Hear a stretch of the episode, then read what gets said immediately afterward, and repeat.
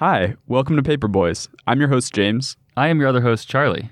And we're here to dive into the science between popular headlines that you see relating about science research that's up and coming, and often in news articles that don't really deliver the full background of the science that's going on.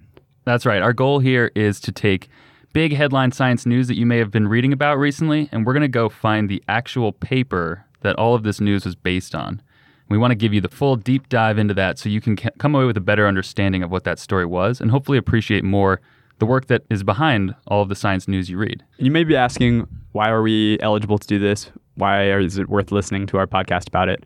But we're both PhD students, so we read a lot of papers. So it's really interesting for us to dive into the news. We love sharing the actual science and the nitty-gritty details behind what this research is and whether the headline actually reflects what's happening and what the science reports.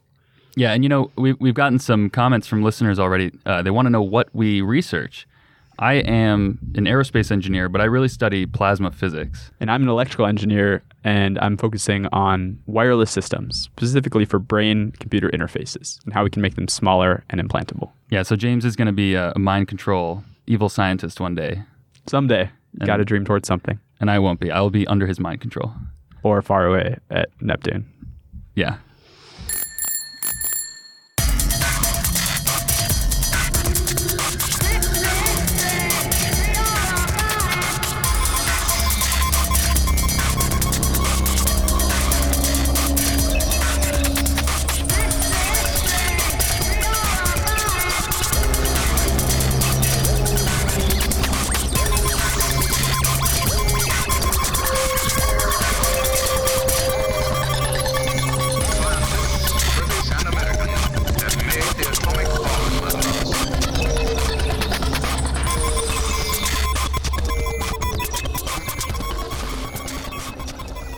All right, first things first, James, we owe a massive shout out to Dammit Eugene on SoundCloud, who made that intro song for us custom. Thank you, Dammit Eugene. I love it. It gets me pumped every time. I love it so much. Like, I can't contain my excitement about that song. Hopefully everybody else enjoys it too. Yeah. Every time you get into this podcast. Get used to it. Extra, extra. Read all about it. Hear all about it. Hear all about it. Oh, that's good. So this week, ladies and gentlemen, Charlie has brought in an article, something that's near and dear, close to his heart, something relating to the solar system and plasma science. I'm really excited to hear about this. Charlie, do you want to introduce the article that you'll be talking about today? Yeah, so this article is one that came out just about a month ago, and it is about Saturn. Saturn, okay. And more specifically, it's about plasma at Saturn. Okay. First, I'll give you the news headlines that were spawned by this paper. Okay. And then we'll dive more into the research. Yeah, I can't wait to hear about it. So LiveScience.com said, there's spooky plasma music traveling from Saturn to its weirdest moon. Ooh. Yeah, spooky, right? Huffington Post, NASA spacecraft picked up weird plasma sounds as it plunged into Saturn. It turns out that one's actually probably the most accurate headline here. From Science News? No, from Huffington Post. Oh, Huffington Post. Okay. Huffington Post. Popular Mechanics. Saturn and its moon Enceladus talk to each other. The sound is perfectly cosmic and eerie. Hmm. Yeah. Here's one of the ones. Yeah. Well, The Atlantic says NASA just released the song of the summer. Dang. Yeah. Folks, listen up. It's going to be a hit. Who's not going to click on that one? That's clickbait. Yeah. That is a little bit clickbaity, but it's... You clicked. I clicked. I read it. But then I read the paper. So let's see what all these headlines were talking about. Yeah, I'm really curious about how you can actually hear plasma. So the title of this article, and this was published in by the American Geophysical Union, and the title of the article is Enceladus Auroral Hiss Emissions During Cassini's Grand Finale. Okay, who's authoring this paper? So the author of this is A.H. Suleiman, not sure exactly how to pronounce it. There's actually several authors. I'm looking at this as about 10 or 12 of them. Okay. But we'll just say NASA, because I think the lead author is from the University of Iowa, but this is all in correspondence with Goddard Space Flight Center, okay, which is a NASA. And with the actual Cassini probe then? Right. So researchers are part of that. Right. So anyone who doesn't know, Cassini was a satellite that was orbiting Saturn for how long? 10 years maybe? Yeah, something like that. And it had a pretty dramatic finish just recently, right? Yeah, so if you remember in the title of this article, it said during Cassini's grand finale. Okay. So the grand finale of Cassini was when it crashed into Saturn. Wow. So while it's orbiting Saturn for 10 years collecting data, it's in a pretty high orbit so that it can stay away from the planet so that it doesn't risk dipping into the atmosphere and maybe damaging it or worse, deorbiting it and crashing.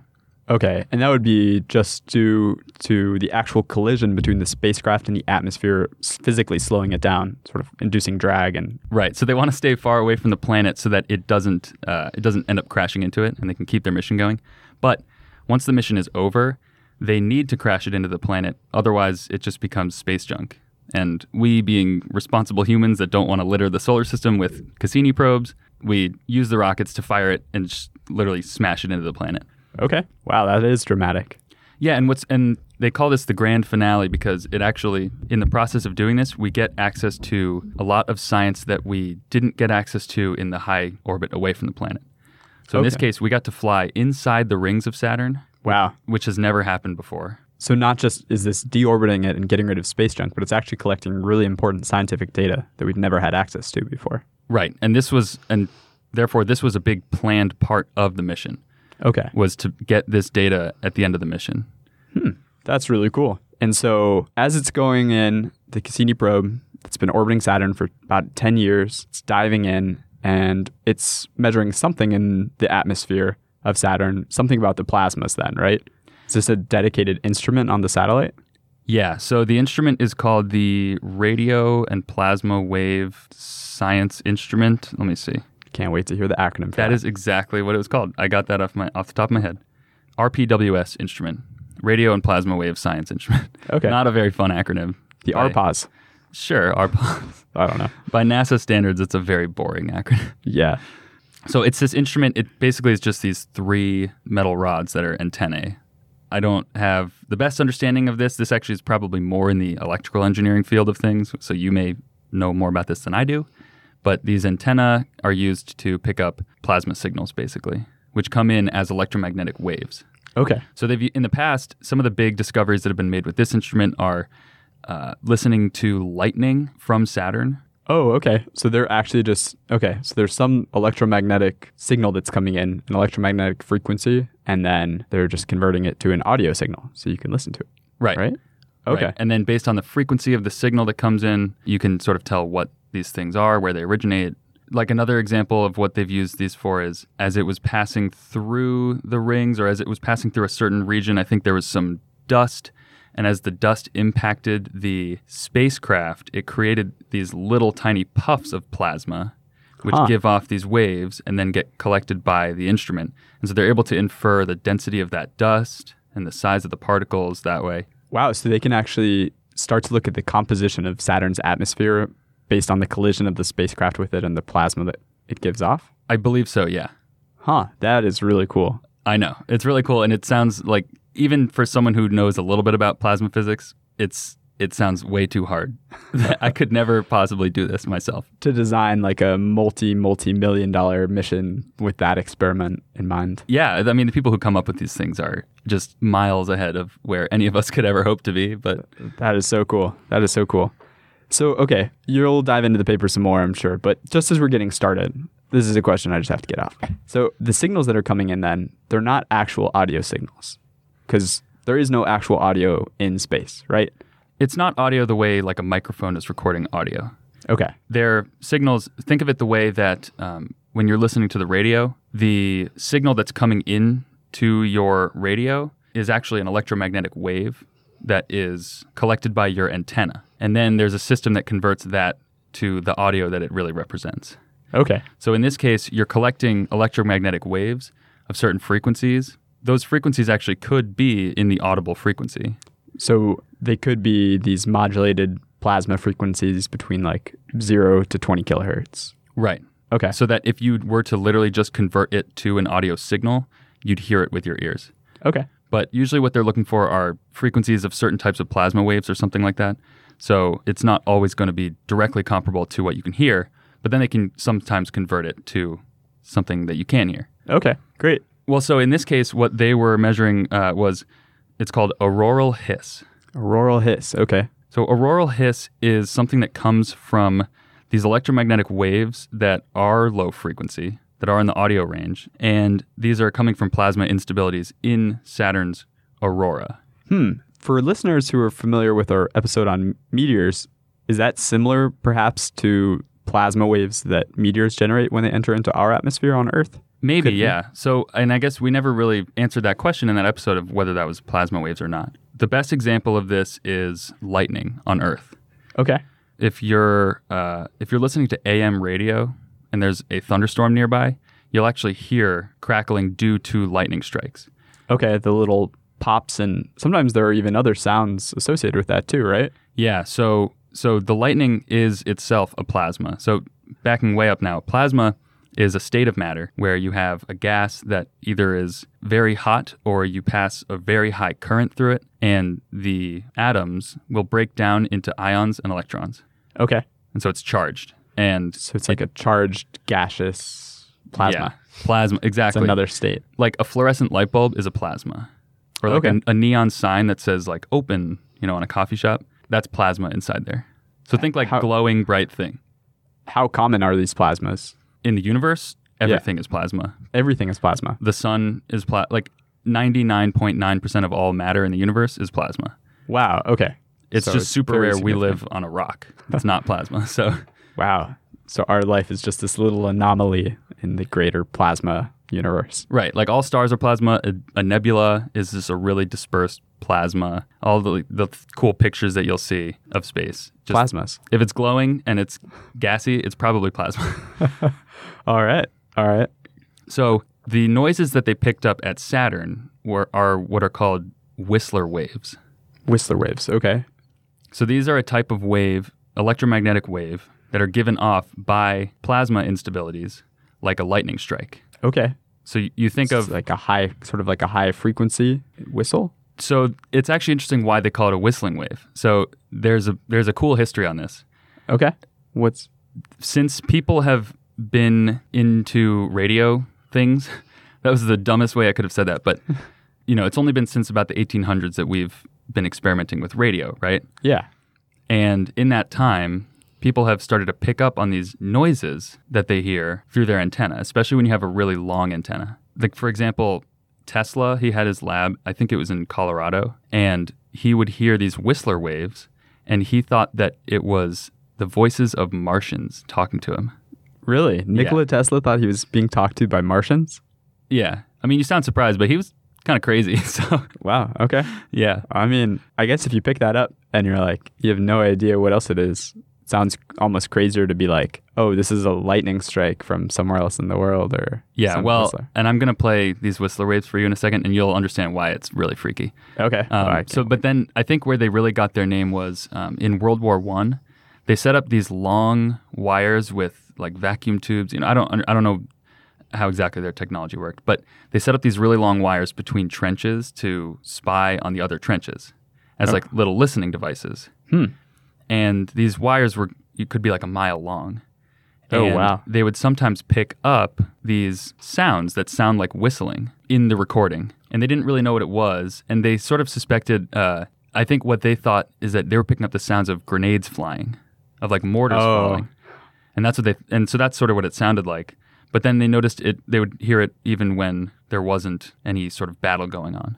Wow. And so it wasn't until the 20s or the 30s that a scientist came forward and actually sort of proposed an alternative explanation. And then this is really when plasma physics started to get off the ground, was in the 30s, towards the 50s. And then it became very well understood. This came from plasma instabilities that give off these electromagnetic waves that then get collected by something like a long wire, which can act as an antenna.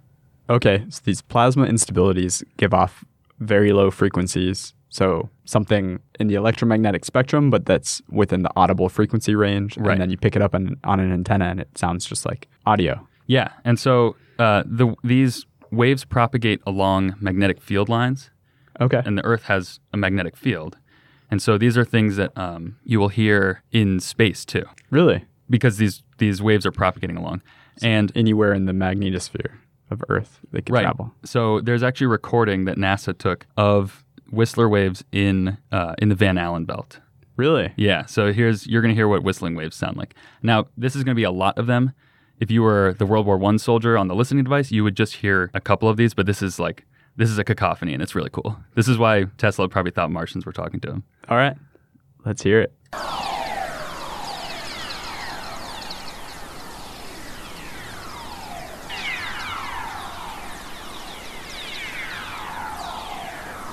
That definitely sounds like Martians. Yeah, it sounds like a space battle. Yeah, they're just chirping at you, firing their lasers. Yeah, and so you can imagine hearing one of these individually. Yeah, it sounds like a whistle, right? Yeah, probably exactly the way that a mortar sounds if you're in a World War I trench. Exactly. Here, I'll pause this so we can hear each other.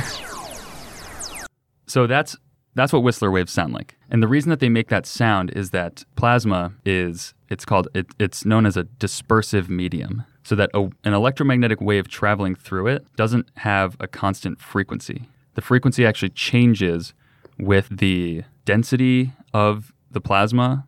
Okay. And it can change with the strength of magnetic field. Interesting. So actually, I think this was a problem that the early telephone pioneers ran into, because the telephone cables that they laid were dispersive as well. They weren't perfect conductors. Oh.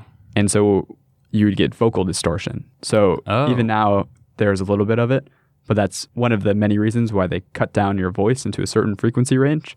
It's audible, but it's also, I think, one of the frequencies that was originally less prone to dispersion in the medium. So you'd get... Interesting. Yeah, you get that audible distortion in the signal. Wow. I never would have thought that you'd have to deal with that kind of problem, but... Yeah. That's crazy. Plasmas and telephones.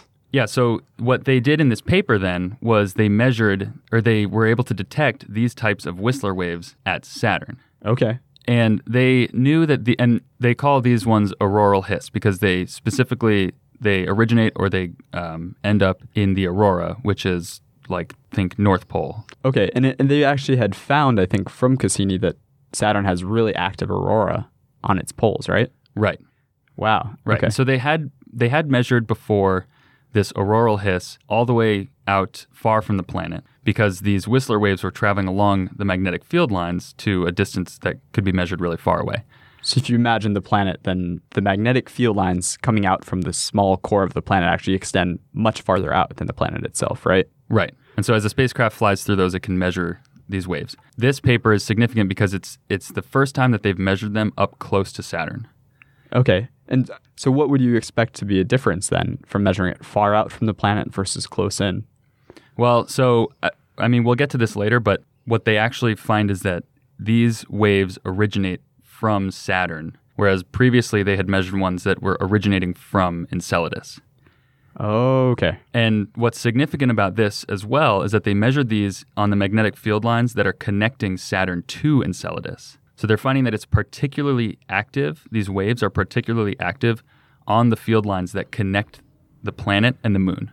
So they actually sort of follow Enceladus as Enceladus is orbiting? You could imagine it that way almost, but there's some connection between Enceladus, Saturn's magnetic fields, and Saturn.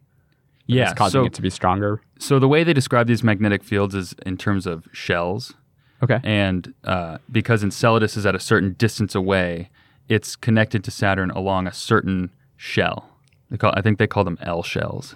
And then, they don't talk about the lines necessarily just in terms of the field itself. They call them flux tubes, which has to do with how much magnetic field is passing through a given area. And so you take basically a constant amount of magnetic flux, and you can trace that amount all the way out to Enceladus, and you call that a flux tube. Okay, interesting. Yeah, and so these flux tubes are what allow these waves to propagate back and forth. All right. And so that's why all these articles are saying that Saturn and Enceladus are talking to each other, or that there's music going between them. Okay, so they're sort of personifying this back and forth action of the plasma waves traveling between Enceladus and Saturn on these magnetic fields. Yeah, exactly. Okay. Huh. It's really cool, and it's poetic. It's a very artistic way to describe what's going on. I can appreciate that for sure. And what's cool is that NASA actually then went and released the sounds that they recorded, which is why they all talk about it being spooky plasma music, because the reason this was so popular, I think, is because there was this really nice, easy, digestible piece of data that came out of it. Yeah. I mean, for such a cold, stark, like uninhabitable universe, bar Earth, for what we know. Yeah. It's like, it's nice. It's a warm, fuzzy feeling to think of Saturn like singing little Enceladus to sleep. Yeah. Yeah. It's really cool. So actually, we can listen to the recording that they got close to Saturn if you want. Yeah. Yeah. Throw it on. So it does sound different. So actually, I'll preface it. So what's characteristic of these auroral hisses is that they call them like a saucer emission sometimes, basically because they take a, I think it's called a spectrogram or a spectrograph, and it's you have time on your horizontal axis and you have frequency on your vertical axis. Okay. So they're measuring the frequency of this wave over time. And what they find characteristically is that this frequency will start high, decrease, and then increase again. And so it makes sort of like a V shape on that graph. So you could think of, so you have this high frequency content and then it's lowering down. So sort of like a whistle that's getting lower in pitch, like a truck driving away almost. Yeah. Or like, imagine you have like a F1 little slide racing whistle, you know, like those like, yeah. Like you're going like, okay, and then it's like, wow. Okay. So it makes sort of this characteristic, almost like a V, or better described as a saucer is what they say. Not flying saucer, but like dinner saucer. Okay. Interesting. Yeah, that's a good image of how the frequency content's changing. Yeah. And so when they measure these at Earth with really clean data, you'll get that very distinct V, like slide whistle kind of sound. But in this case, what they measured was actually, because the satellite is traveling so fast, and it's moving through all these different magnetic field lines along which these waves are propagating, there's different origination points of these different whistler waves. And so there's a whole bunch of them that are kind of all stacked on top of each other. So that you'll hear. Along this wave, there's a bunch of different sources adding and subtracting and interacting with each other. Yeah, exactly. So we'll listen to this now.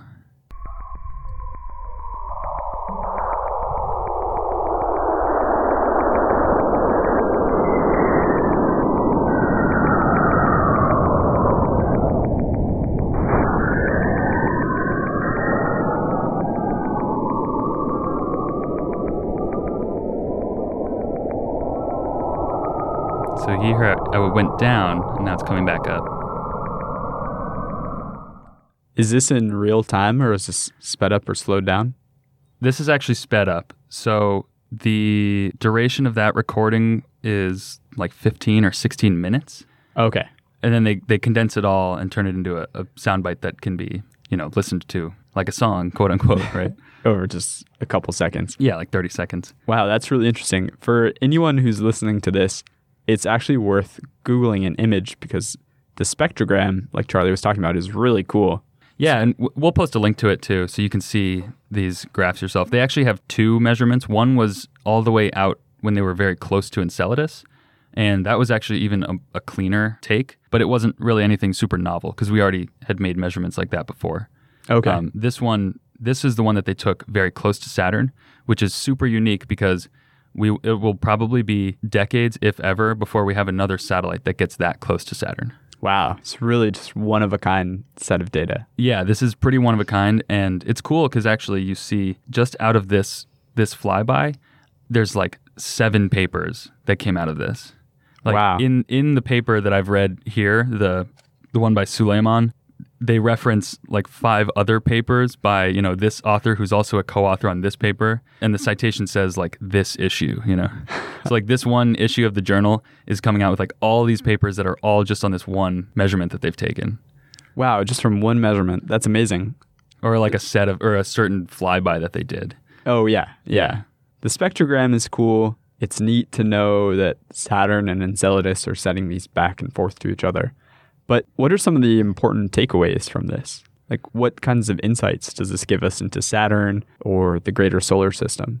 It's going to be hard for me to answer this well because it's the kind of thing that really excites me as like this big space nerd and also as a plasma physicist. So it's really hard to just try to convince everyone that this is a super important thing that we've discovered or that we've recorded. I think the main impact really is that so the scientific impact, as stated by this paper, is that it reveals the very large spatial extent of the coupling between Enceladus and Saturn. Okay. So they previously, they knew that they would measure this auroral hiss close to Enceladus when they were in the flux tube that connects Enceladus to Saturn. But they didn't know that coupling actually went as far as Saturn. Oh, okay. So maybe said in other terms, it gives us a better understanding of Saturn's magnetosphere and how it interacts. Right, and sort of the electrodynamics going on in the area surrounding Saturn and surrounding Enceladus. Okay. These are things that would probably be important in the far future when we are maybe traveling to Saturn. But for now, they're more just like a very good discovery for our scientific understanding of Saturn. Just to even draw in those details of what's happening and what is the actual landscape like out there. Exactly. And they compared this to the same thing that they measured between Io and Jupiter. Oh, interesting. So there's something similar at Jupiter? Right. So they've made the exact same measurement at Jupiter, or a very similar one, along the flux tube that connects Jupiter to its moon Io. And so if anything, this just at least confirms that this is a common interaction that's happening. It's very useful for plasma physicists and space plasma scientists to better understand things beyond just our own little bubble of Earth. We really only have one data point if we're only studying plasma science at Earth. Yeah. So this kind of thing could be really important for maybe understanding how planets in other solar systems work. What about, do you think this might shed any important insight into the interactions between a moon and the host planet's magnetic fields, like in the case of sending an orbiter to Europa and maybe trying to learn about more what the magnetic field is like and how that might impact radiation exposure or something like that? Yeah, it could. It definitely could. I think this data may help just give us a better understanding of that magnetic connection. What's generally happening. Yeah. And like you said, pointing out space radiation is important because the magnetic field is a big part of what shields us from space radiation.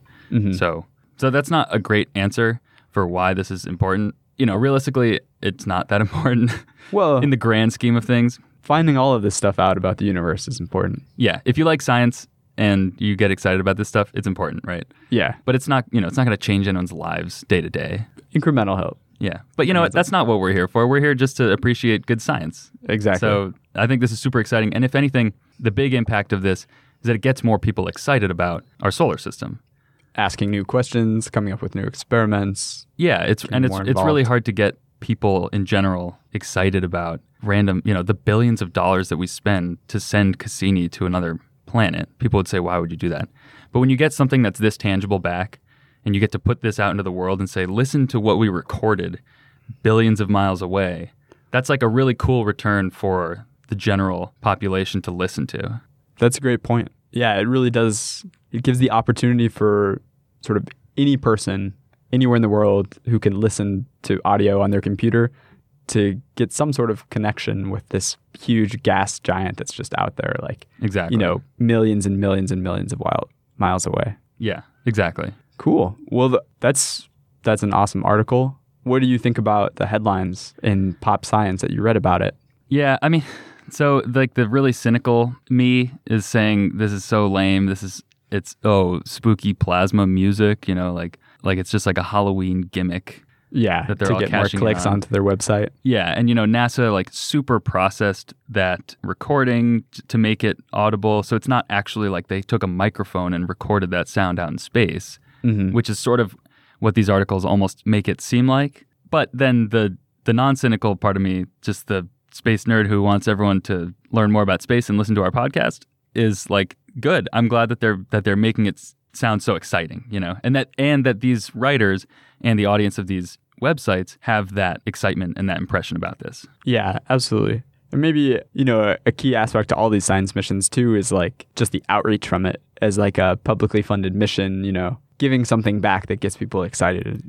Right. And even if it's clickbaity, is like maybe that's important too. Yeah. And it's a cool way to say like, hey, this is Cassini's sort of like final send off. The final, yeah, like Cassini's Requiem. Yeah, like this is what Cassini heard as it was flying into Saturn, or as it was getting closer and closer to Saturn. That's cool. It is, yeah, pretty imaginative. Yeah, and I think it helps people develop a more personal connection, like you said, with this, you know, robot out in space.